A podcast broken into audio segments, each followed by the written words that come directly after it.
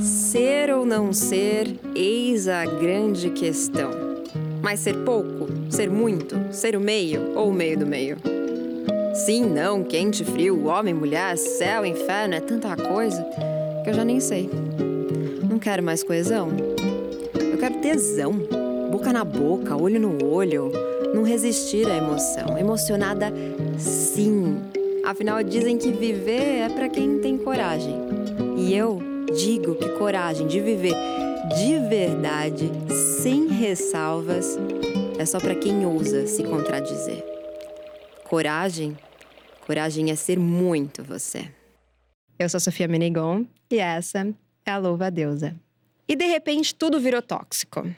Ou será que a gente tá com medo de ser inteira? De falar dos assuntos complicados de verdade? De dizer das nossas demandas, dos nossos sentimentos? Vou te dizer que nem tudo é relação tóxica. Então já prepara suas asinhas que a gente vai fazer esse voo juntas. E a gente está de novo aqui, nessa casa maravilhosa que recebeu a gente com muito carinho. O Cine Clube Cortina, que une música, gastronomia, cinema num lugar só, com uma curadoria super eclética e diversa. E, para além disso, com uma plateia muito bonita, muito maravilhosa, muito animada, muito empolgada. Uh! Né? Palmas pra plateia. Finalmente chegou as palmas da plateia. Sim, chegou a hora.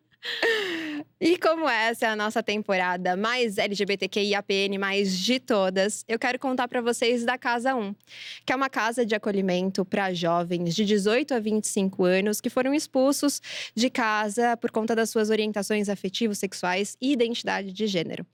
A Casa 1 corre em paralelo com uma casa, né, um centro cultural e uma clínica social que oferece serviços inteiramente gratuitos.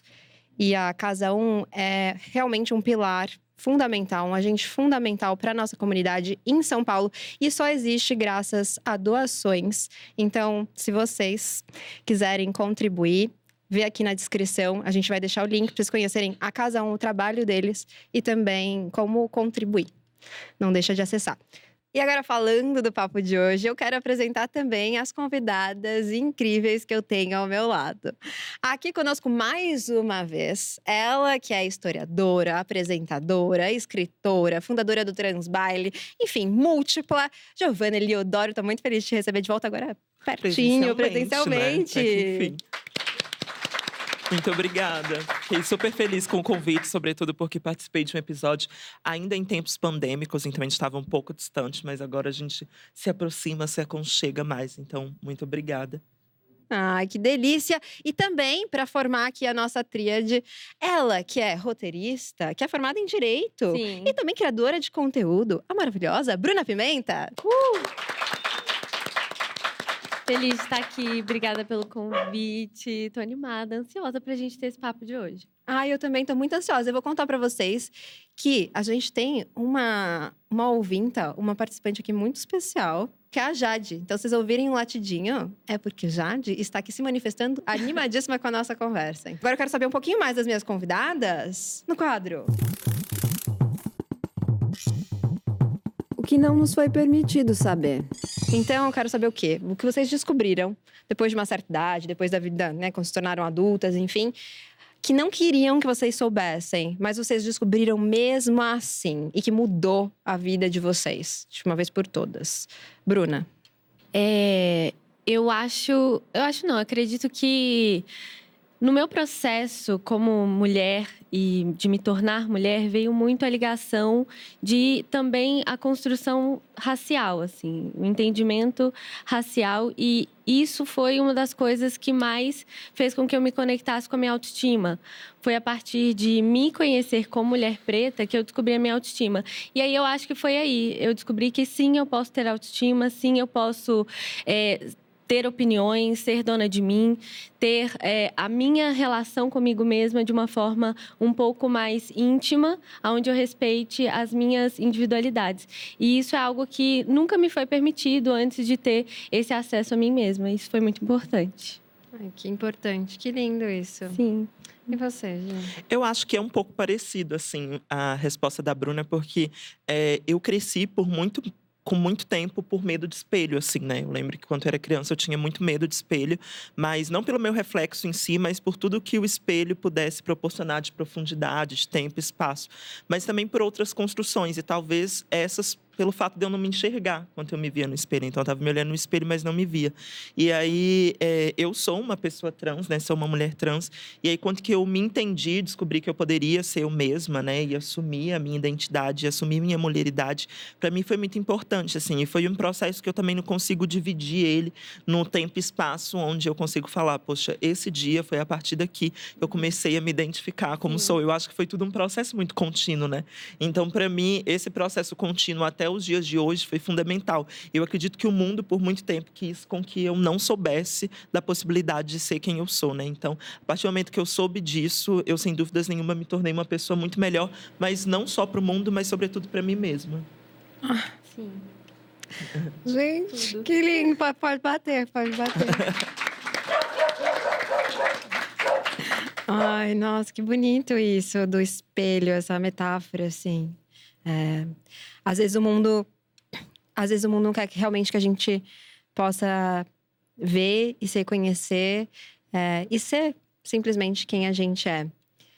E às vezes o mundo também coloca uma série de outras outros desafios em relação a absolutamente tudo. Às vezes ajuda, às vezes complica um pouco mais, né? E eu tô falando aqui agora das relações tóxicas. A gente tem falado sobre relações tóxicas já há alguns anos, né? Isso tem ficado aí na boca de todo mundo, não faço, lei, tudo sobre relações tóxicas, mas é, em algum momento eu tenho sentido que esse significado tem se esvaziado um pouco, porque de repente me parece que tudo é relação tóxica. Você acha que a gente vive numa era das relações tóxicas? Sim.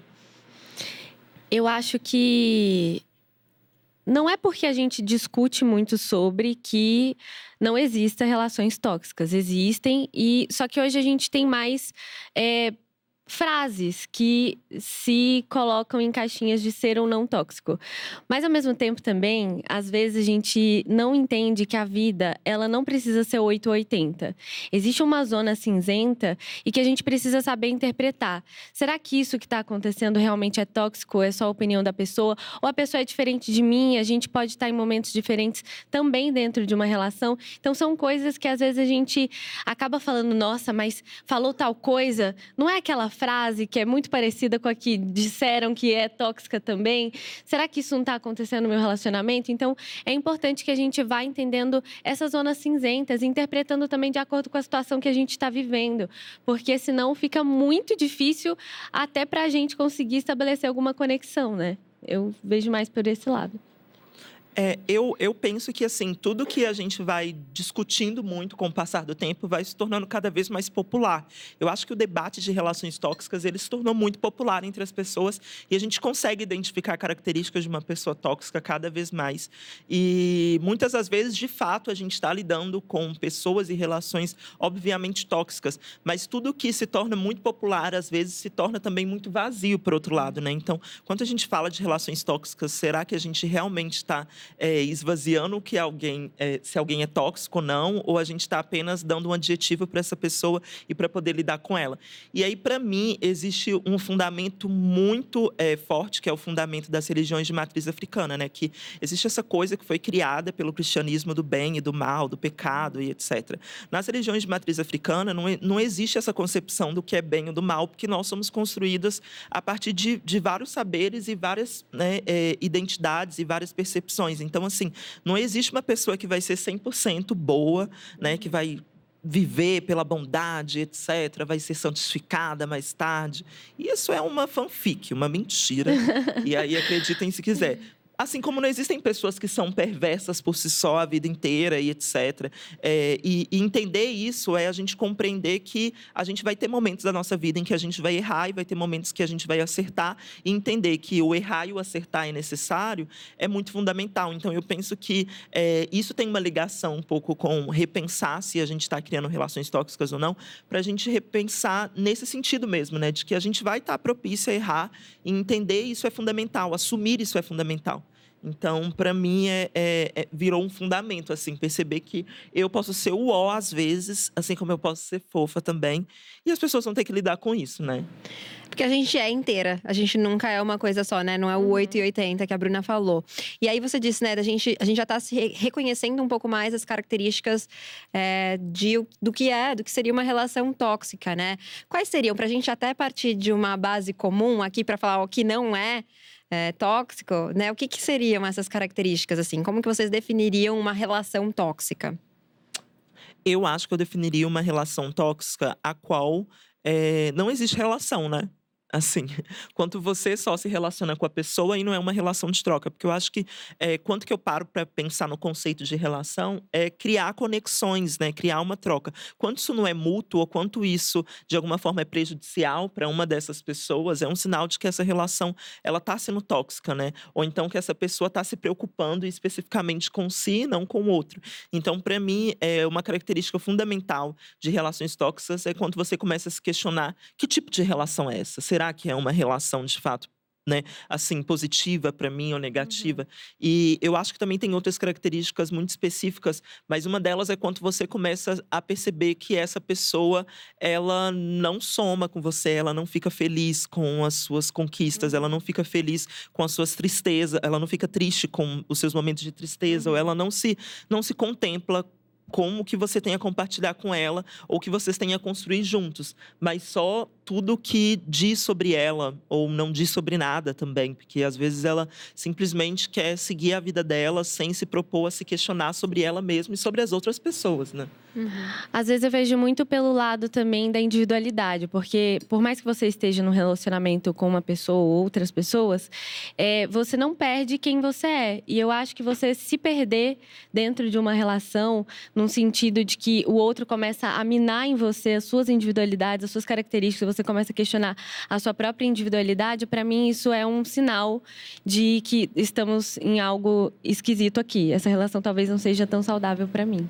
E dentro disso, assim, porque não é fácil a gente entender até que ponto é saudável ou tóxico essa perda da individualidade. Porque eu sinto que em relações mais longas, em que a gente tem uma convivência mais intensa, é comum que a gente não deve, não tô dizendo que é o, o correto ou o ideal ou o que deveria uhum. ser, mas dentro dessa lógica que a gente vive de um amor romântico e tudo mais, é comum que a gente é, esqueça um pouquinho do que, ai, será que isso é uma coisa que eu gosto mesmo, uma coisa que eu gosto porque eu tô nessa relação. Uhum. Será que esses amigos são meus mesmo ou será que eles são meus amigos porque são amigos do casal, né? É comum que isso, isso aconteça, assim. E eu acho que é bom olhar para isso sempre, mas não necessariamente significa que a relação é tóxica por causa disso. Sim. Então, qual que é a, a medida?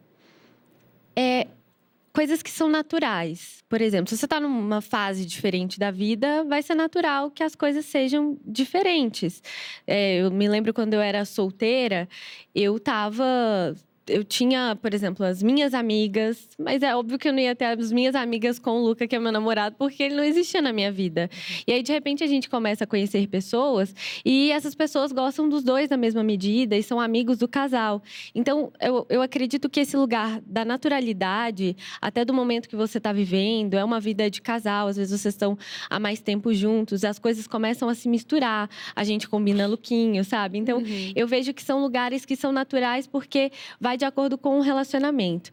Agora, aquilo que afasta você de coisas que você acredita que são princípios seus, que são valores, que são ideais, ou que são coisas que eram importantes para você e de repente começa a te incomodar, talvez você tenha que prestar atenção, porque pode ser que seja uma toxicidade do relacionamento, mas talvez também seja uma estrutura que você é, se permitiu a viver em prol de um relacionamento. Então você está acostumado a abrir mão de você mesmo quando você entra dentro de um relacionamento. E aí é meio complicado, porque às vezes a gente liga o amor romântico a você deixar você de lado. E não necessariamente é a mesma coisa. Isso é importante aprender, às vezes, até dentro do relacionamento, apoiar a pessoa que você está ou as pessoas que você está, de cara, você gosta disso? Vai fazer, não tem problema se eu não gosto, se eu não sou tão afim de fazer isso aqui, faz, sabe? Eu acho que isso são coisas que são interessantes da gente ir prestando atenção e ir fazendo também ao longo do relacionamento,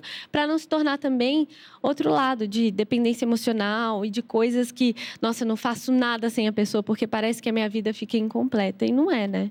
A gente precisa ser completo também sozinho ou no relacionamento. E eu acho que essa que é a maior dificuldade né, das relações, é a gente se identificar enquanto uma pessoa completa. E eu acho que um ponto fundamental para entender isso é quando a gente passa a refletir todas essas concepções e, e, ideologias de amor romântico, né?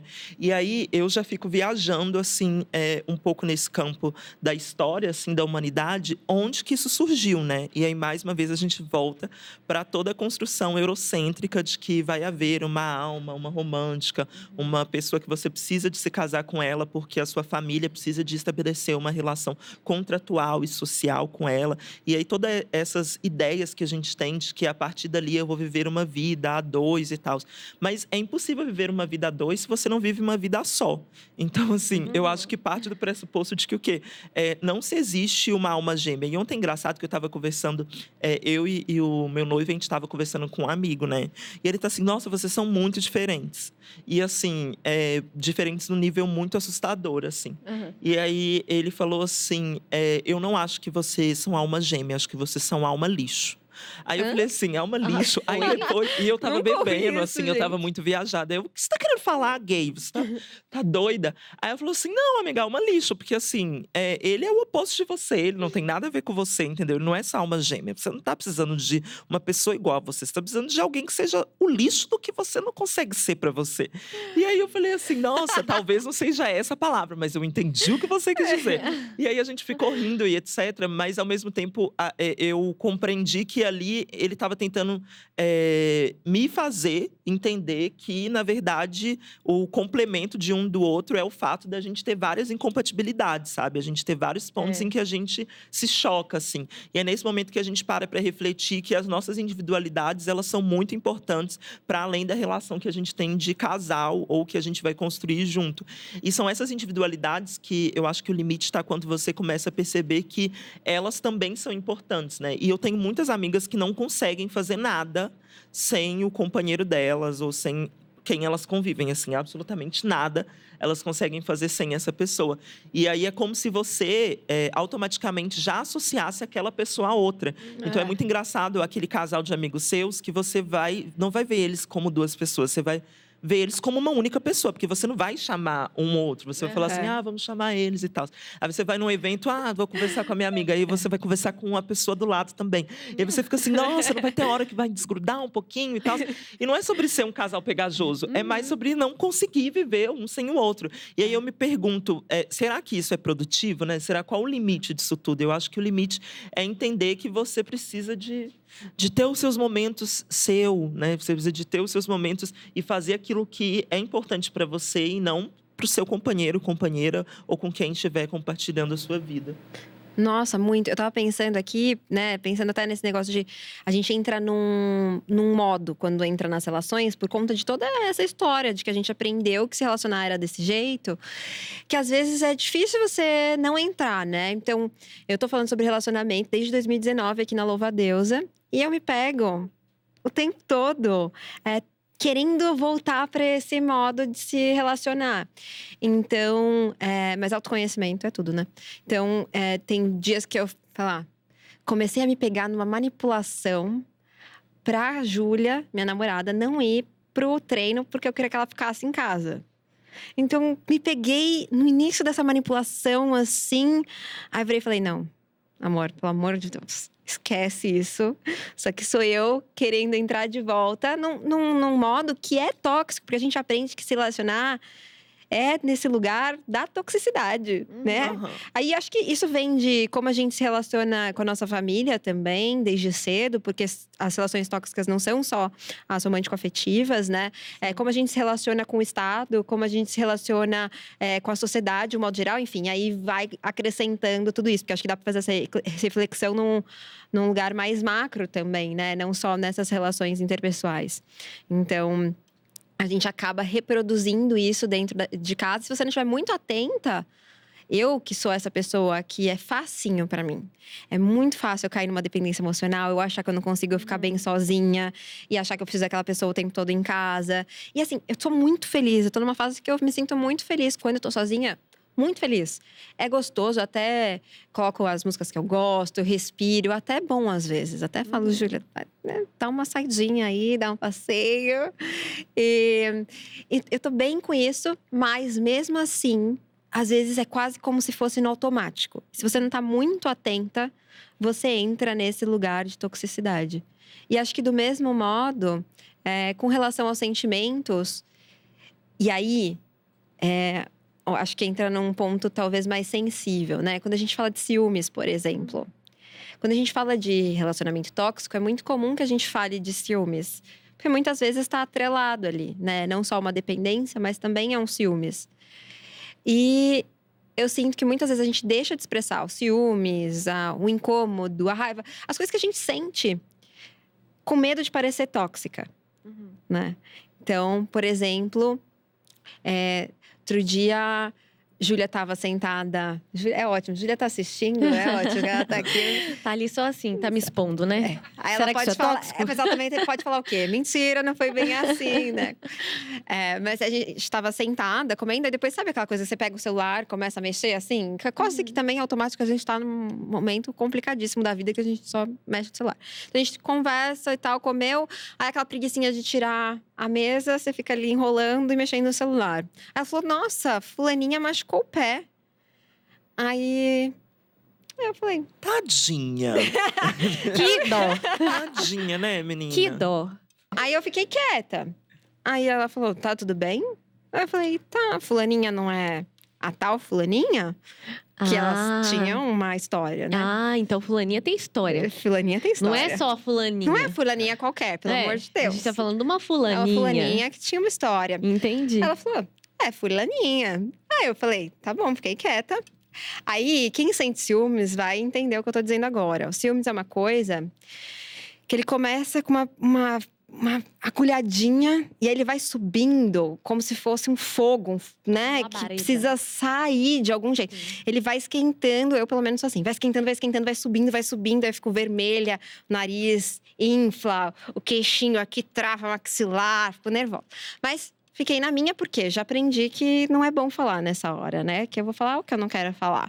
Mas tava quietinha, aí ela, fala, que foi?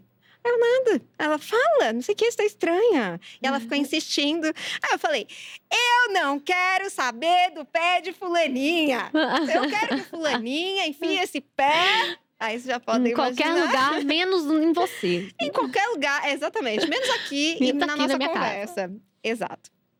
Bravíssima com fulaninha e com pé de fulaninha. E aí, enfim. E foi um momento muito genuíno. Eu tava estressada, falei coisas que eu não queria falar. Falei, né, que eu talvez tipo, estando é, cinco minutos depois eu não falaria.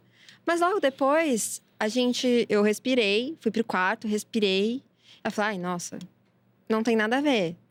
É, Eu não ligo que ela se importe com fulaninha, que seja amiga de fulaninha. Eu realmente não quero ouvir sobre fulaninha, porque me gera ciúmes. Então, eu não tô afim de ouvir sobre fulaninha. A história dela com fulaninha, a história dela com fulaninha. Eu não preciso estar no meio da história dela com fulaninha.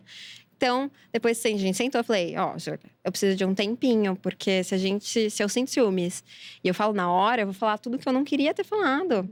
Então, eu preciso de um tempinho para passar, para conseguir elaborar, para poder te dizer exatamente o que eu tô sentindo, de um jeito bacana para que a gente possa chegar em algum lugar. Mas mesmo assim, às vezes, a gente vai ter uns surtos desses. A gente vai dar uma gritada, a gente vai sair do controle. Se isso não é um padrão, né, dentro da relação, eu acho que isso é humano. E isso talvez seja pontualmente ah, desequilibrado, uma necessidade expressa de uma forma trágica e tudo mais, lá que a comunicação não violenta vai contar pra gente, mas ainda assim é humano e eu não acho que isso é tóxico. Vocês sentem isso também? Essa, essa coisa da gente, às vezes, ter uma dificuldade de expressar por medo de parecer tóxico, mas na verdade a gente tá deixando de expressar talvez uma humanidade Sim. nossa? Eu sinto que é, é, isso, são as zonas cinzentas, né? Não necessariamente isso é tóxico. É, isso interfere na individualidade, isso vai mudar é, a Júlia de conversar com as pessoas, ou vai minar ela, ou quem ela é, ou vai interferir no relacionamento de vocês. Porque é isso, tem dia que a gente vai explodir, tem dia que a gente vai ser mais chato, tem dia que você vai ser mal educado, sabe? E é bom até mesmo que essas coisas, às vezes, elas acontecendo, a gente possa repensar. Eu, por exemplo, já levei para terapia um momento esquisito que eu tive de pura infantilidade no meu relacionamento. E eu estava um dia com o Luca, ele estava lavando vasilha, falando alguma coisa. E aí ele falou: Nossa, a vasilha que você lavou, e eu sou muito esquecida e eu tenho ansiedade, então eu faço as coisas muito rápidas. E geralmente elas saem pelas metades mesmo, ficam umas coisas meio erradas. Tipo, vai passar roupa, fica um pedaço amarrotado e eu uso, sabe? Eu não tô nem aí. E o Luca não, ele vai lavar vasilha, ele lava vasilha. Ele tem uma relação com a vasilha. Cada cantinho da vasilha. Outro dia ele tava mandando um vídeo de uma panela lá, e você tira assim a tampinha da panela com uma chave de fenda para tirar o não sei. Então ele tem uma relação Luca. diferenciada. Meu Deus, Luca fosse Precisando de alguém pra lavar vasilha, chama o Luca. Fica desesperado. E aí, ele, ele lá, né, lavando, aí ele pegou e falou: Nossa, você lavou a vasilha, você lavou errado. Aí eu já falei: Quem disse que foi eu? Sabe? Não, pode ter sido você. E não sei o quê. E tinha sido eu, mas só que eu. Sabe aquela, aquela relação de você pegar e devolver pra pessoa com uma de, num lugar desproporcional, a pessoa só te falou, cara, não foi legal, você lavou vasilha errado, e você devolve de uma forma imatura. Eu xinguei, falei, ai, vai estudar também, sair pra lá, sabe? Quis ir embora, sair de casa, ir lá para fora. Porque era isso, eu tava num momento de estresse, era um outro, uma outra questão. Acho que eu tinha uma questão com me acusar de ter feito algo muito maior e querer sempre sair pelas beiradas na, na relação de alguém me acusar de algo. Então, e são coisas que são, às vezes, imaturas, são. Você fala, ah, poderia ter feito de um jeito diferente, mas é normal sabe? Tá na, no relacionamento de todas as pessoas e quem diz que não, talvez esteja mentindo para você. Porque é isso, nenhum relacionamento é 100% perfeito. Mas eu acho que parte de um relacionamento saudável, inclusive é em momentos esquisitos ou em momentos que a gente fazer algo que talvez a gente não gostaria tanto, a gente reconhecer que tinha outras formas de ter, de ter sido feito. Ou até de colocar esse limite do tipo, olha, eu não quero saber da fulaninha. Tá bom, você quer curtir as fotos dela, você quer falar com ela, você quer ser a melhor amiga dela, tá tudo certo. Mas eu não quero saber da fulaninha, sabe? Eu acho que isso é, são coisas que são normais, são naturais, tá no relacionamento de todas as pessoas e que a gente precisa repensar, porque é isso, não dá pra falar, ai, nossa, teve ciúmes, vou terminar. Não vai se relacionar com ninguém nunca mais. Esqueça, vai, não vai, porque relacionamento exige também a gente entender que tem esses, esses momentos, sabe? Sim. Gi, você já teve algum sentimento que você guardou com medo de ser parecer tóxica? Menina, eu ultimamente foi no momento da minha vida que eu descobri o foda-se, sabe? Ai, delícia. E aí as pessoas, ah, não sei o que, não sei o que, eu foda-se. e não sei o que, não sei o que, foda-se. E eu tô nesse momento da minha vida. E eu acho que é por quê? Porque eu sempre fui uma pessoa que sempre acolheu muito os outros, né? E é engraçado porque eu sou filha única. Essa questão de viver sozinha, para mim, sempre foi uma questão muito tranquila. De, exceto na minha infância, que na minha infância eu queria ter alguém para brincar comigo e etc.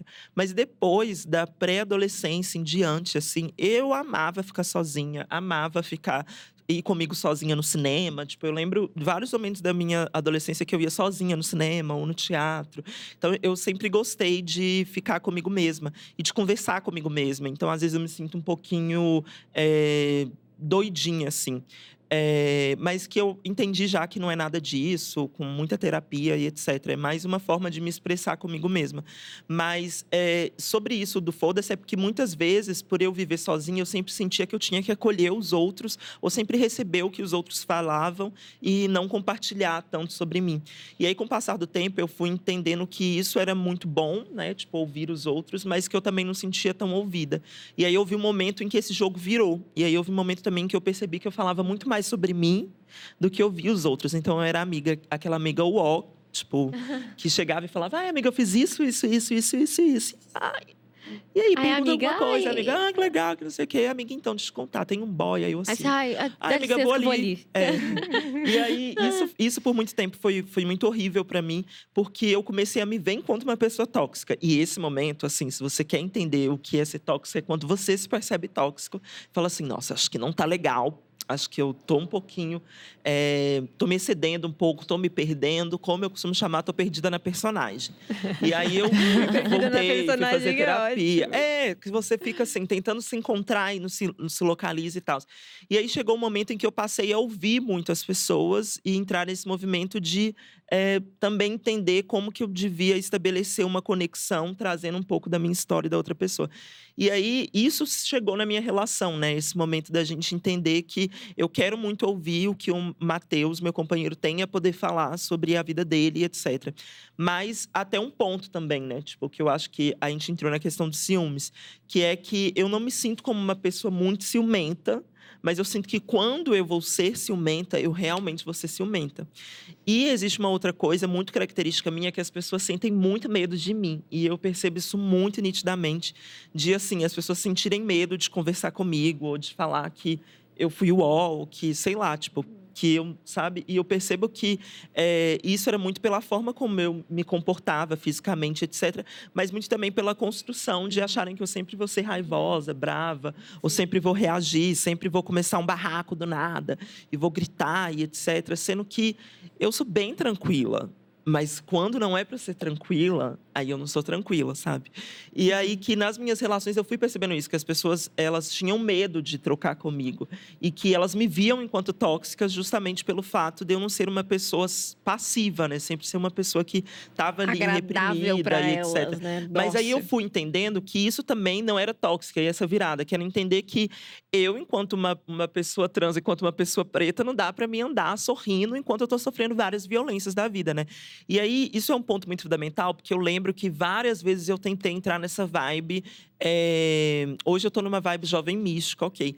Mas uma vibe meio assim. É...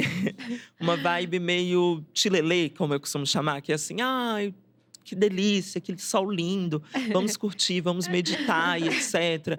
Fiz um retiro com uma galera em Caraíva, assim, mó vibes. E a galera chorava e falava: pensa no seu karma e vamos tirar ele. E eu, assim, nossa, que está acontecendo? E aí depois, e eu não entendia isso, que eu ficava assim, meu Deus, por que, que eu não consigo ser assim que nem essas pessoas? E eu entendi porque na minha vida eu fui obrigada a usar da raiva para poder chegar onde eu cheguei, assim. Eu acho que não foi me dada essa possibilidade da paz e do amor para poder uhum. assim conquistar, ai, a pomba branca, assim, tipo, isso para mim nunca foi uma possibilidade. Não sei para vocês, talvez sim, mas na minha realidade eu precisava de agir dessa forma para poder ser ouvida mesmo. Então, assim, se as pessoas não estavam me ouvindo, eu me fazia ser ouvida de outras formas e de outros mecanismos e que isso não estava ligado ao fato de eu ser tóxica ou etc. Então, assim, até o fato de eu compartilhar minha história com pessoas muito próximas, eu fui entender também que era porque eu não sentia que as pessoas davam a devida atenção para o que eu tinha a dizer, uhum, sabe? Quando uhum, você. Sim. As pessoas estão te ouvindo, mas você sente que elas não estão se conectando com o que você tem a falar. Então eu reagia muito assim, muitas vezes. E eu acredito que isso era. E eu entendi que isso não estava ligado mas também né, ao ser tóxico, mas não só a isso, mas também a uma, um papel social que foi me dado por quem eu sou fisicamente, e eu tinha que reagir assim, né? Senão, talvez eu não estaria aqui uhum. hoje falando com você, sabe? Isso me faz pensar o quanto que esse discurso também da relação tóxica não foi cooptado, né? Uma coisa que talvez seria super positiva, porque é importante que a gente saiba que é possível viver relações assim, né? E que isso, às vezes, uma relação tóxica é também uma relação abusiva, então a gente fica né, mais atenta para isso. Então, acho que é importante falar sobre, mas quanto que esse discurso não foi cooptado pelo capitalismo, pelo patriarcado, para nos manter no lugar de dóceis e aceitando. E de frágeis, e de tranquila. Eu vejo muito isso. Esses dias, um amigo chegou lá em casa e aí ele veio conversar comigo. E ele é jovem, assim e tal, mas ele tava me contando sobre a relação com a namorada. E que ele tava com medo de falar o que ele tava sentindo na relação, porque ele não queria parecer macho escroto. Mas o que ele tava sentindo era um pouco de ciúmes em relação a ela com uma outra pessoa e tudo mais, que tinha fundamento, tinha um porquê. E logo depois ele foi descobrir mais coisas ainda, e aí ele foi ficando ainda mais chateado com, essa, com esse movimento. E às vezes é isso, às vezes tem um porquê, e mesmo que não tenha um porquê. Por que, que a gente não pode conversar com alguém que a gente está 24 horas junto, ou que tá, a gente tem uma relação com essa pessoa, e a gente não pode virar e falar, poxa, eu não sei, estou me sentindo incomodada com isso, ou aquilo ali não está tão legal.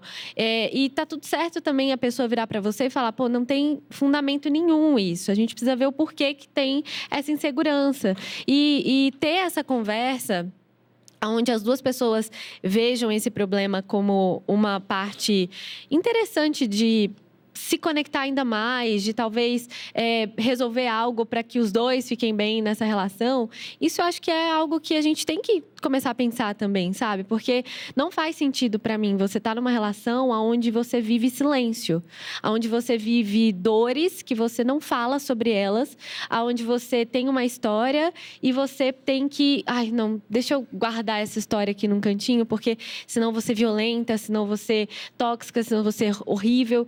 E assim, assim, eu já vivi relações tóxicas, foi horrível. Eu já fui uma pessoa tóxica em relação, foi horrível. E eu não quero viver isso mais. E aí, como que eu não vivo? E a ferramenta que eu usei depois disso é: preciso falar. Preciso conversar, preciso tirar de mim aquilo que está me incomodando. Porque senão vai ficar um silêncio e você vai surtar por qualquer outras coisas ou vai fazer as coisas se tornarem. E aí fica aquelas paranoias, que você não sabe se é uma paranoia, se você não, que você não sabe o que está acontecendo, né?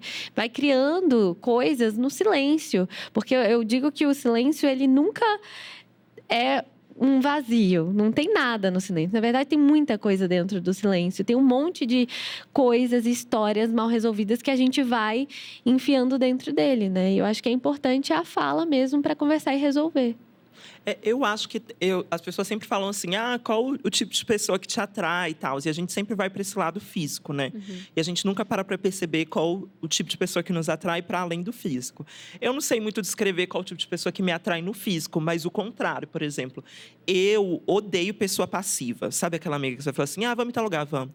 Ah, vamos fazer tal coisa, vamos. Eu gosto de pessoa que me questiona, sabe? Sim. Tipo assim, que vai pegar e vai falar assim: ah, mas isso que você falou, você tirou da onde? É. E aí, isso me dá um tesão, uma coisa, uhum. porque eu uhum. fico assim, hum. E às vezes eu não sei de onde eu tirei aquilo, mas eu, eu vou inventar uma história, uma fic, só para poder ver até onde a pessoa Sim. vai. E aí a pessoa, ah, e, e, quando foi que você leu isso? E aí eu adoro isso. E aí na minha relação, eu, eu, eu e o Matheus, o Matheus sempre foi uma pessoa muito passiva com tudo da vida dele. E aí eu me vi gostando de uma pessoa que era muito passiva e que tudo que eu falasse ali ia concordar, ela ia fazer, etc. E isso me incomodava muito, porque uhum. eu queria que ele demonstrasse a opinião dele, que ele falasse, etc. E era engraçado porque ele não falava é, sobre comigo as coisas. É, sobre a nossa relação, mas sobre os outros ele falava. Então, tipo assim, um amigo dele foi muito horrível com ele. Ele, nossa, fulano fez isso, isso, isso. Eu assim, vai falar com ele! Porque eu... Você quer que eu vou lá falar é, pra você? E, e ele queria. aí... Por favor, obrigada. E ele queria, era verdade. E aí eu ficava assim, não, eu não vou falar pra você, você que vai ter que falar. E aí acontece muito porque ele é uma pessoa muito envergonhada e eu sou uma pessoa muito expressiva de falar as coisas. E é aquele tipo de casal que vai acontecer alguma coisa numa loja Aí ela falou assim: a gente entrou numa loja. Ninguém veio atender a gente, está reparando? Aí ele é, vamos sair da loja? Eu não. Vou lá Ah. falar com a moça. Não vai me atender, não, moça? Eu e o Aí ela, Lucas somos não, aqui exatamente você. assim. Aí, é, eu sou exatamente assim. Aí Eu o Matheus assim. já vai murchando, assim, tipo. Aham. Aí vem me olhando. Eu assim, é, porque eu quero comprar. Você acha que eu não tenho condições, moça? e aí a moça. Aí, aí já disse, situações que, assim, eu me sinto muito silenciada por várias coisas e atravessadas pelo racismo, mas não vou entrar nessa pauta. A gente tá rindo, mas é super violento, na É, verdade. mas eu, eu, tristeza. eu me sinto muito. Eu, não, eu sou tipo de pessoa que, assim, aquela pessoa que fala, não leva o desaforo pra casa. Mas não é sobre o desaforo. Na verdade, é sobre. Eu, eu, eu sei que eu vou sofrer muito se eu chegar em casa e pensar, devia ter falado aquilo. Então agora eu tô falando, assim. Agora não, de muito tempo, sempre fui assim. Mas e, e isso pra ele é um horror, assim. Tipo, ele não vai falar nada, ele vai ficar e vai levar isso pra casa e vai resolver. E aí eu descobri que existe uma coisa muito fundamental, que é isso que você estava falando, que é quanto a gente vai discutir relação, seja ela afetiva ou não, a gente tem que parar de acumular as coisas. Eu, eu particularmente, pa- parto desse pressuposto de acumular, de assim. Vou anotar várias coisas que aconteceram e um dia vou chegar pra você e jogar tudo isso. E na minha relação era assim, porque, por exemplo, Não eu dá. sempre falava coisa aqui, etc. E aí, o Matheus, ele esperava chegar no momento que acumulou um tanto de coisa, que a gente já tá assim Uhum. com a cabeça totalmente perdida, já tá cansado, já já já tá assim, um acúmulo insuportável para poder trazer coisas. E trazer coisas que eu já nem me lembrava mais. 2016. Sabe aquele dia que você falou aquilo na casa É. da minha mãe e tal? E eu assim, Não. eu não lembro disso. É. E aí entra naquele momento que você fica assim, para de se passar, você lembra sim. E você assim, não, talvez eu não lembre. E aí depois eu lembro, é claro. Mas assim, eu acho que é, uma das coisas fundamentais é a conversa e o diálogo. Eu acho que esse diálogo é a gente entender que quando as coisas acontecem, elas precisam ser ditas naquele momento. Porque a interpretação também vai ser outra, assim, né? E aí tem a questão da comunicação não violenta, que você precisa de ter um tempo para poder digerir as coisas, para poder falar sobre elas. Mas eu acho que também esse processo de digerir ele é muito diferente das pessoas. Tem gente que Muito. vai entender isso aqui agora, já vai falar. Tem gente que precisa desse momento, precisa de uma boa sessão de terapia, precisa de um bom momento entendendo o que aconteceu para depois chegar numa conclusão. Mas ainda que você não tenha uma conclusão, é muito importante que você fale, tipo, Sim. olha, eu não achei legal o que você falou comigo aqui, assim. E aí, como uma pessoa recebe isso, também é muito engraçado, porque às vezes a pessoa nem se deu conta de que aquilo que você falou foi. Às vezes você não percebeu que o que você falou foi tóxico, talvez, para alguém. Uhum. Mas quando a pessoa te fala naquele momento, você vai ter muito nítido, colorido aquilo na sua cabeça e entender, nossa. Eu acho que aqui eu realmente não fui legal, assim, e consegui visualizar isso. Então, acho que o diálogo ele é muito importante, mas ele é muito importante também, pelo menos para mim, quanto ele é efêmero, assim, sabe? Ele é instantâneo, quando ele acontece ali naquele momento ou próximo daquele. Eu não estou falando, tipo, aconteceu aqui agora, mas assim, não deixar ir acumulando e deixar para semana que vem, para depois e depois e depois. É, que eu acho que é muito adoecedor para a gente guardar coisas que não são nossas, que dizem muito mais sobre os outros, e a gente guardar isso, é, repensar sobre isso e não externalizar isso para quem realmente tinha que lidar com isso Exato. sabe? E não eu que tinha que ficar me martirizando. Por que, que a pessoa foi tão ó comigo? Será que eu fiz isso? Enfim. Isso me faz pensar muito nessa questão de limites, né? Eu acho que é muito sobre a gente respeitar os nossos e respeitar os limites do outro. Inclusive, a gente teve episódio, o episódio passado, a gente falou sobre limites. E você pode escutar já aqui depois desse papo. Inclusive, aproveita que você vai olhar aí os episódios que a gente já trouxe no ar, já colocou no ar e coloca cinco estrelinhas nessa plataforma que você está nos escutando. Ou então, o joinha, comenta, interage, compartilha para que o nosso papo chegue mais longe. Agora, a gente falando desses homens, né, que às vezes, é, por exemplo, estava falando do seu companheiro que é, Você falou que ele é passivo e tal, tinha medo de falar, tinha uma- um receio e tudo mais. Por outro lado, tem aqueles, e acho que tô falando de homem, porque eu tô falando. Eu acho que é- acontece com mais frequência, né? Nesse círculo não monogâmico, a gente tem falado muito sobre não monogamia aqui na Louva Deusa. Porque eu acho que a gente tem falado muito sobre não monogamia no mundo, né? É um assunto que tá bem recorrente. E aí, é muito comum a gente pegar é, aqueles caras, principalmente cis, héteros, não monogâmicos, que usam a não monogamia como uma desculpa para tudo, né? Então, inclusive culpando as parcerias de toxicidade. Então, ele é um cara que não quer se vincular, ou que não tá nem aí, que, né, fica, é, faz pouco caso, ou, ah, eu não quero sair nunca com você, só quando eu quero, vou sair com as outras. E quando a pessoa vai lá e fala, puxa, tô me sentindo deixada de lado, queria mais sua atenção, queria que a gente conversasse mais. Ah, não, você tá sendo tóxica, possessiva, Ai. né? Eu sou não monogâmico. Tá sendo É, individualista. Até passo mal aqui É, com eu isso. acho uma palhaçada, amiga, né? Eu também acho que acho. assim, tudo tem limite. Eu acho que as pessoas têm que entender. Eu acho que esse debate todo de não monogamia, ele é um debate que precisa de ser muito aprofundado, assim como a gente está falando de relações tóxicas e etc. Porque é algo que se tornou popular também, como eu disse no início. E aí, cada vez mais a gente vem vendo pessoas não monogâmicas. E eu, inclusive, tenho uma relação não monogâmica.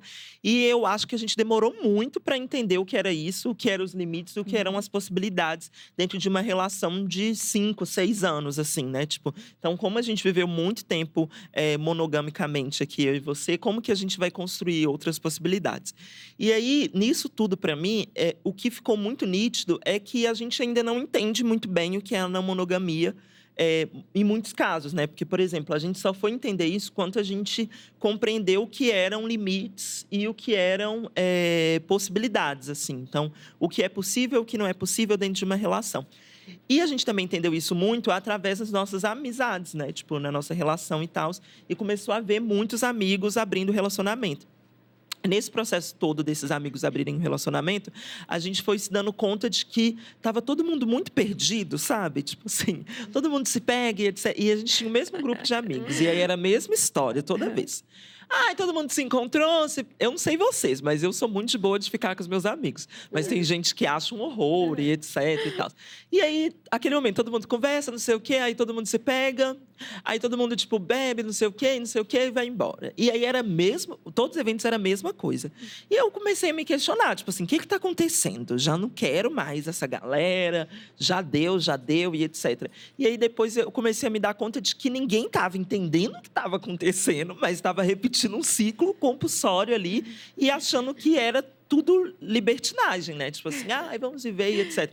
E a gente entendeu que não, né? Tipo, tem esses limites. E existem muitos homens cis héteros que usam dessa justificativa para poder, de alguma forma, é, isentar a responsabilidade afetiva deles sobre o corpo de uma outra pessoa. Não estou nem falando de uma relação, mas sobre o corpo de uma outra pessoa. Então, assim, é muito importante a gente dizer sobre o que está acontecendo e também é, entender os limites das outras pessoas. E eu acho que entender esses limites é compreender que, se você é uma pessoa não monogâmica, não vai forçar de se relacionar com uma pessoa que é monogâmica, que eu acho que assim é um Terrível processo. essa gente, é uma loucura. É, e, e eu acho que as pessoas ficam assim. E aí fica muito tempo, ah, ele é não monogâmico e tal, fica não sei o quê. E aí o menino passou a vara em toda a cidade, Vara. ficou com todo mundo. Você saiu como a doida, louca, possessiva, abusiva, ciumenta. E no fim ele continua lá lindo, no hype dele e tal. E aí. Descolado, É, né? tipo assim. E, e a gente sai nesse lugar do, do, do obscuro, do, da, da que é, trouxa, que abriu o relacionamento só para continuar a relação também. Que isso é um outro ponto também. Aí eu vou trazer um outro parênteses, mas vou terminar minha fala, que é: se você está em um momento de crise da sua relação, não abra um relacionamento.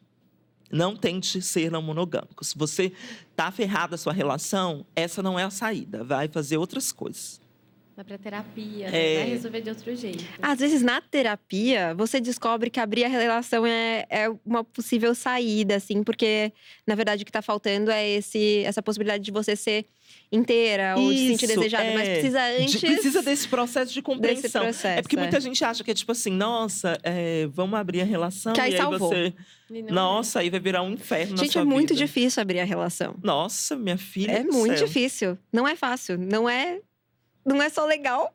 É muito E mais exige, desafiador do que exige legal. muita, muita, muita empatia também, né, com o outro, assim, né? Tipo, É, essa história de gente. É muito fácil você ir cair numa toxicidade, inclusive, quando abrir, abre a relação. Porque começa a surgir insegurança que você nem sabia. Se você não estiver muito atenta para suas próprias inseguranças, porque acho que a gente. Vocês acham que tem a ver? Eu acho que é isso, né? A gente acaba sendo tóxica quando, na verdade, a gente não tá sabendo lidar com alguma insegurança, algum receio, não tá sabendo comunicar aquilo que a gente tá sentindo, né? E na maioria das vezes a gente tenta interferir na individualidade da outra pessoa, né? Aí você começa a não, você não pode fazer isso, você não corresponde às minhas expectativas. Mas tem esse ponto, né? Que talvez eh, porque eu não tenho uma relação, a minha relação é monogâmica, ela não é não monogâmica, mas tem muito esse papo assim. Todas as minhas amigas já encontraram esse boy, essa pessoa que tá ali na relação não monogâmica e quer se isentar da responsabilidade sobre o outro também, uhum. sabe? E querendo ou não, é uma relação tem responsabilidades, tem pontos ali que precisam ser conversados e coisas que eu acredito que em todas as relações precisa de falar, pô, isso aqui não tá tão legal. E não necessariamente impor esses limites é ser tóxico. É. Não necessariamente ter limites num relacionamento é ser tóxico. E sendo não monogâmico ou monogâmico, né? É, existem limites em relacionamentos porque os limites existem em nós. É, e às vezes o, o, meu limite é esse, e, e talvez você também tenha aqui nesse acordo. É, abrir mão de algumas coisas também, que é uma coisa que a gente às vezes acha que vai ser tóxico se eu abrir mão de alguma uhum. coisa neste relacionamento. Isso é muito tóxico. Nossa, e não é. é. um ponto e não é, porque abrir mão ou deixar de lado algumas coisas é, é, faz parte da dinâmica do seu relacionamento e não precisa corresponder à expectativa de, de relacionamento de outras pessoas. A gente não se relaciona igual. É, você não vai ter um relacionamento com uma pessoa que vai ser igual com a próxima ou com outra que você já teve, né? Isso é importante de começar a pensar, porque é isso, a gente é, precisa começar a interpretar de acordo com o caso e não com, ai, mas dizem que é isso aqui, esse aqui é o checklist de relacionamentos. Deixa eu tentar ser assim?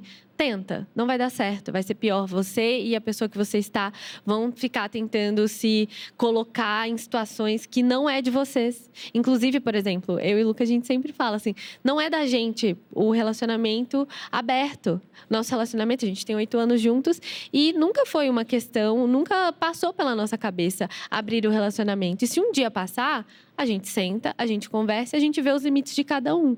Se dá, se não dá, o que, é mais importante no relacionamento, né? E aí eu acho que essas coisas são importantes da gente é, debater e talvez ir fazendo esse exercício ao longo do relacionamento, porque é, eu também vejo, assim, a gente tem oito anos juntos, mas eu vejo várias fases no meu relacionamento. A gente começou, eu tinha 21 anos, o Luca tinha 24. Hoje eu já tenho 28 e ele já tem 32. E então é muita coisa, né? Além da, do relacionamento em si, a transformação do corpo, a transformação da mente, a transformação da idade, as outras histórias que a gente viveu, isso faz com que a gente seja completamente diferente do que a gente, do que quando a gente começou. Quando a gente começou, a acordo era um. Hoje, depois de oito anos, já é outro e vai se mudando e, e se modificando à medida do tempo, né? Isso é importante de se reconhecer e não necessariamente colocar novos limites ou mudar perspectivas é tóxico, né? Exato. Eu tava pensando também numa outra coisa que eu acho que a gente sempre associa à toxicidade, mas que não necessariamente é, que é a questão de deixar, é, é, entre muitas aspas aqui, deixar livre, deixar solto a outra pessoa. Então, ah, a pessoa tem que ser, ser livre. E tem mesmo. Tem que ter a sua individualidade. Tem mesmo. Mas às vezes a gente usa isso como uma desculpa para não se importar.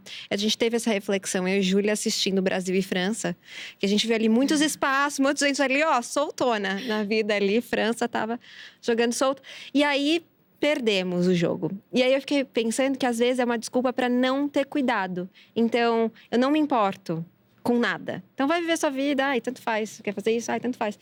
E é só. E aí eu falo, não, porque na verdade estou respeitando a sua liberdade, a sua individualidade, mas na verdade, na verdade, eu só não tô afim de me ocupar, de me preocupar com a relação, de, é, sei lá, me interessar por você, né, pela sua parceria.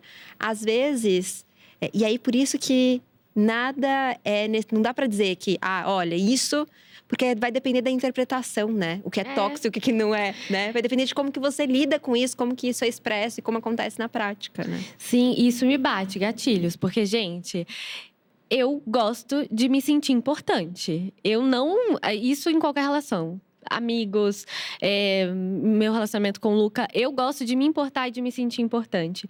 E eu gosto porque durante tanto tempo eu senti que as pessoas não se importavam, igual a Giovana também falou, acho que a gente tem algumas coisas em comum em relação a isso, mas é principalmente isso das pessoas talvez não ligarem 100% para o que você é. E depois da vida adulta, uma das coisas que mais me pega e que mais é, está comigo é o lugar da reciprocidade. Eu vou me importar com você o mesmo tanto que você se importa comigo. Eu não tenho esse, essa coisa de ficar mais, ai, botando mil expectativas em relações e coisas que eu sei que não é o tempo daquilo. E também, para mim, é muito importante o lugar das pessoas que se importam comigo, que demonstram se importar. E óbvio, não estou falando aqui, ai, nossa, eu quero um caminhão de flores. Eu acho que isso nem é necessariamente se importar com alguém. Uhum. Mas principalmente esse lugar de é, se preocupar com os, mesmos, com os meus problemas, ou se perguntar, se ver interessado quando eu falar sobre algo, sabe? Olhar nos meus olhos e fazer nossa, realmente você falou daquilo aquele dia. Uhum. Às vezes eu acho que nesse mundo tão conectado, às vezes a gente está perdendo isso, assim, do tipo, eu não estou prestando atenção, eu estou aqui e eu nem estou prestando atenção no que você está falando e daqui a pouco eu vou falar, você repete, por favor? Porque uhum. eu não uhum. entendi nada do que você falou, eu estava aqui. Eu acho que essas coisas, para mim, elas têm sido fundamentais em todas as relações que eu tenho construído, de amizade, com a minha família, com as pessoas ao meu redor, porque é, isso vai fazendo com que eu me sinta mais segura. Eu não tenho ciúmes no meu relacionamento, acho que tem muitos anos que isso não acontece, acho que só no primeiro ano do nosso relacionamento que teve mais. Mas vem muito desse lugar, assim, sabe? Eu acho que o que, o que mais me incomodaria era, inclusive eu tenho pesadelos. Às vezes, os meus pesadelos em relação a relacionamento é isso, é tipo, eu falando uma coisa e o Luca meio que, não tô nem aí para você. e eu, eu tenho pesadelos com isso, eu acordo assim, sobressaltada, uhum. sabe? Com a, a coisa da pessoa me colocar de escanteio, me colocar em segundo plano, nesse lugar que para mim é muito importante, de olhar para mim e falar, pô, é, estamos juntos nisso isso, sabe? Uhum. E é, eu acho que esse ponto, para mim, é muito fundamental, o lugar da importância. Vocês acham que, Gi, você acha que em tempos de inteligência artificial, a gente tem usado o discurso da toxicidade como uma maneira de não se aprofundar nas relações e se manter na artificialidade? Ah, eu achei bem profunda a pergunta e, e eu acredito que sim, porque um pouco do, do que a Bruna trouxe mesmo dessas relações que cada vez mais se tornam emergentes e a gente sempre vai conversando com a pessoa com o celular na mão. E é engraçado, né? Porque no, no meu grupo de, de amigas, assim, específico, a gente sempre vem tentando manter o celular distante, sobretudo para a gente trabalhar com internet, uhum. etc. Então, quando a gente vai se encontrar, a gente não tem registro na maioria das vezes. Uhum. Tipo assim, não tem uma foto, não tem um stories, não tem nada. Tipo, uhum. Tipo, guarda o celular, que agora, ninguém, a não ser que alguém precisa de trabalhar, tipo, Sim. subir alguma uhum. coisa e tal. Mas é. Por quê? Porque eu sinto que as relações elas vão se tornando mais líquidas, né? Tipo, uhum. superficiais, assim, de alguma forma. E a gente poucas vezes consegue se aprofundar no que o outro tem a dizer. Eu acho que se aprofundar é muito mais do que ouvir, é, é se conectar com que, com que eu estou compartilhando. Porque eu, eu sinto que é, isso traz até muito uma reflexão para mim do que é, se tornou um pouco banal nos últimos tempos, né? Que é o, o discurso ou o conceito de lugar de fala, né? Que as pessoas falam uhum. tanto sobre lugar de fala e etc. E eu parto do pressuposto de que todos nós temos lugares de fala e, de fato, a Jamila Ribeiro, quando pensou no termo, ela reflete sobre a possibilidade de nós conseguirmos construir narrativas a partir do que a gente vive. Então, assim, é, uma mulher cis, branca, hétero, ela vai ter o lugar de fala dela sobre a vivência dela. E que eu não compartilho disso e é um lugar de fala dela. Então, assim, assim como uma pessoa que tem uma opinião política muito contraditória à minha, ela vai ter o lugar de fala dela, e isso é um ponto fundamental para ela. Então, assim, mas a questão é que poucas pessoas compreenderam ao banalizar o termo, é quais são os lugares de escuta, né? Porque, assim, é, quais são as pessoas que de fato estão ouvindo o que eu tenho para falar. E aí, certamente, o lugar de fala dessa mulher branca, cisgênero, hétero, falando sobre LGBTfobia, vai ser muito mais ouvido do que eu falando sobre LGBTfobia num outro lugar porque a voz dela ecoa de uma forma muito diferente da minha. Entender isso é fundamental, sobretudo nas nossas relações, né? Para além da questão aí da pauta do, do que o termo tem a dizer sobre preconceitos e, e estereótipos criados na sociedade, mas entender das nossas relações mesmo, né? Quais são os lugares de escuta e de fala que a gente está criando entre a gente, de entender que talvez eu não tenho nada para falar sobre maternidade, tipo, mas a minha amiga, ela tem o que falar sobre maternidade, ela passou por um aborto instantâneo, etc. E eu vou ouvir ela, entendeu? Tipo, eu não vou simplesmente uhum. é, querer. E eu, eu é, existem pessoas, um perfil de pessoas são parentes, que eu detesto, que é aquela pessoa que tudo que você vai falar, ela vai ter uma vivência ou alguma coisa. Fala assim, menina, eu fui no restaurante que abriu ontem. Eu sei, eu vi no TikTok esse restaurante. Você assim, Mona, não é possível, era fechado o evento, nem divulgou nada. Ela, não, mas eu conheço o chefe. E existe esse perfil de pessoa, né? Tem. Que ela vai achar que ela sabe de tudo, que ela vai falar de tudo.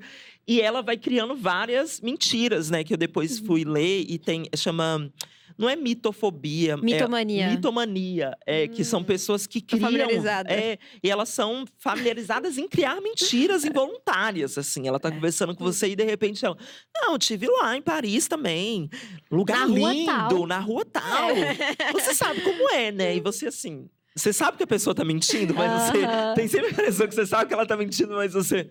É, sei. Eu tô pagando esse de loucona agora, assim.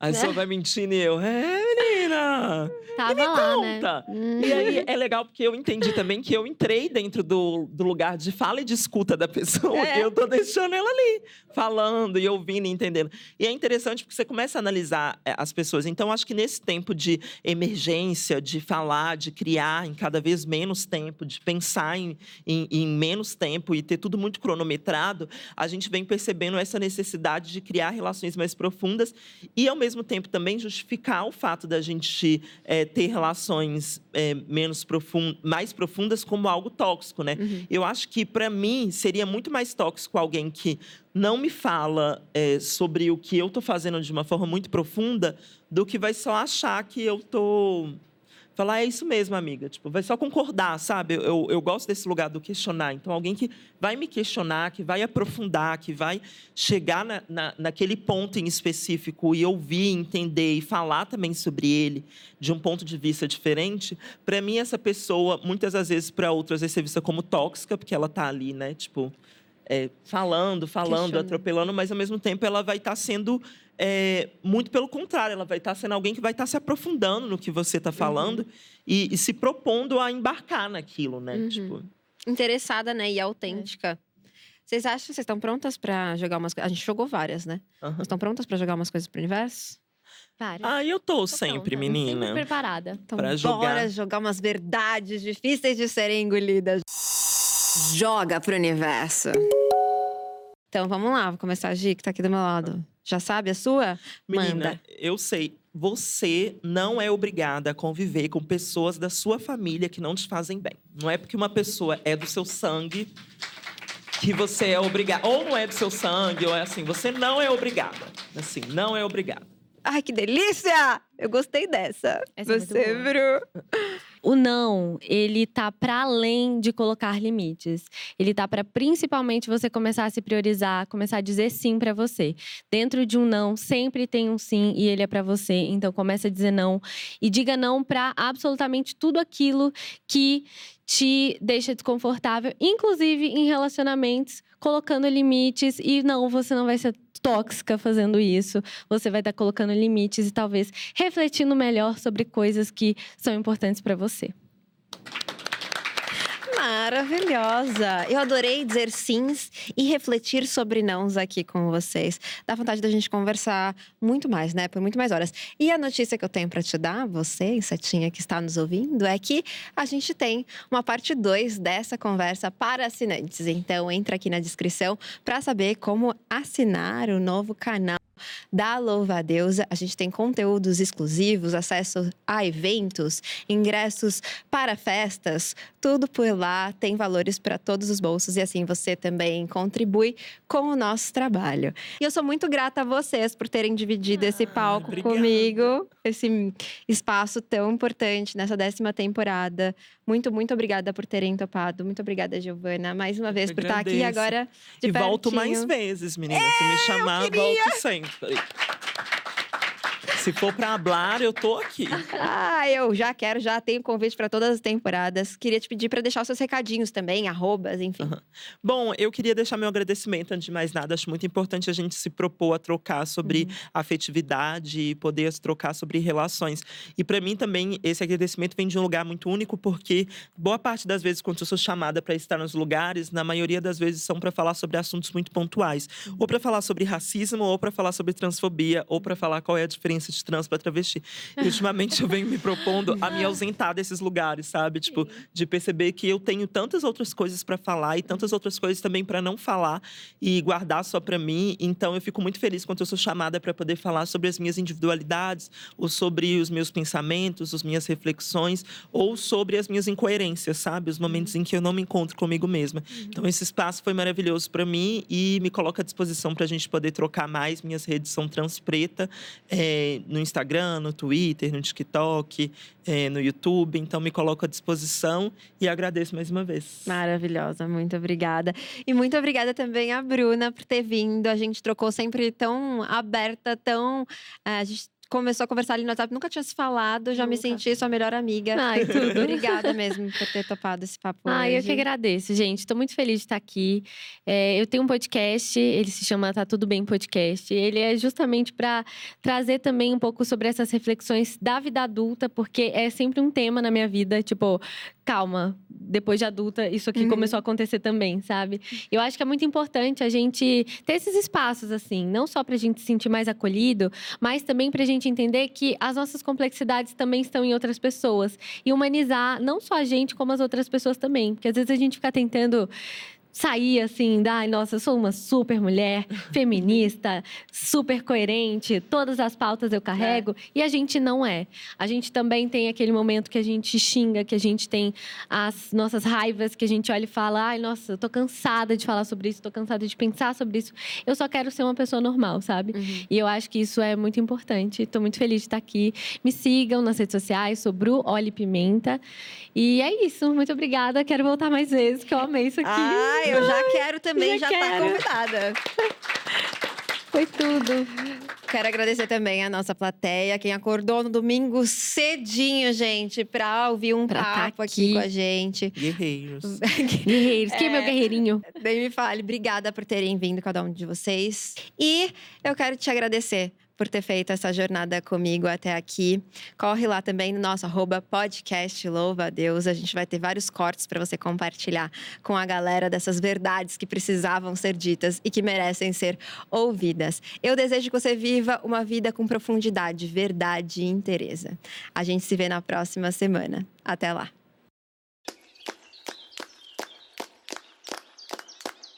Essa podcast é uma produção Louva a Deusa. Convidadas Giovanna Leodoro e Bruna Pimenta. Criação e apresentação Sofia Menegon. Roteiro Letícia Silva. Edição Thaís Ramos. Trilha sonora Fran Ferreira. Produção Maiara Dalapé e Stephanie Fernandes. Assistente de produção Jack Silva. Copeira Ana Fernandes. Apresentadora Veste Mórfia. Apoio Cine Clube Curtina, Vovó Vegana, Cacau Vanilla, Mórfia. Boitu Veg. Agradecimentos especiais: Júlia Carvalho, Alfredo Gonçalves, Cristina Gonçalves, Luciana Unken. Gravação Estúdio Banca Podcast. Técnico de som J. Benê e Lucas Ororubá. Luz Rodrigo Campos. Imagem Jéssica Sacol e Michele Neregato.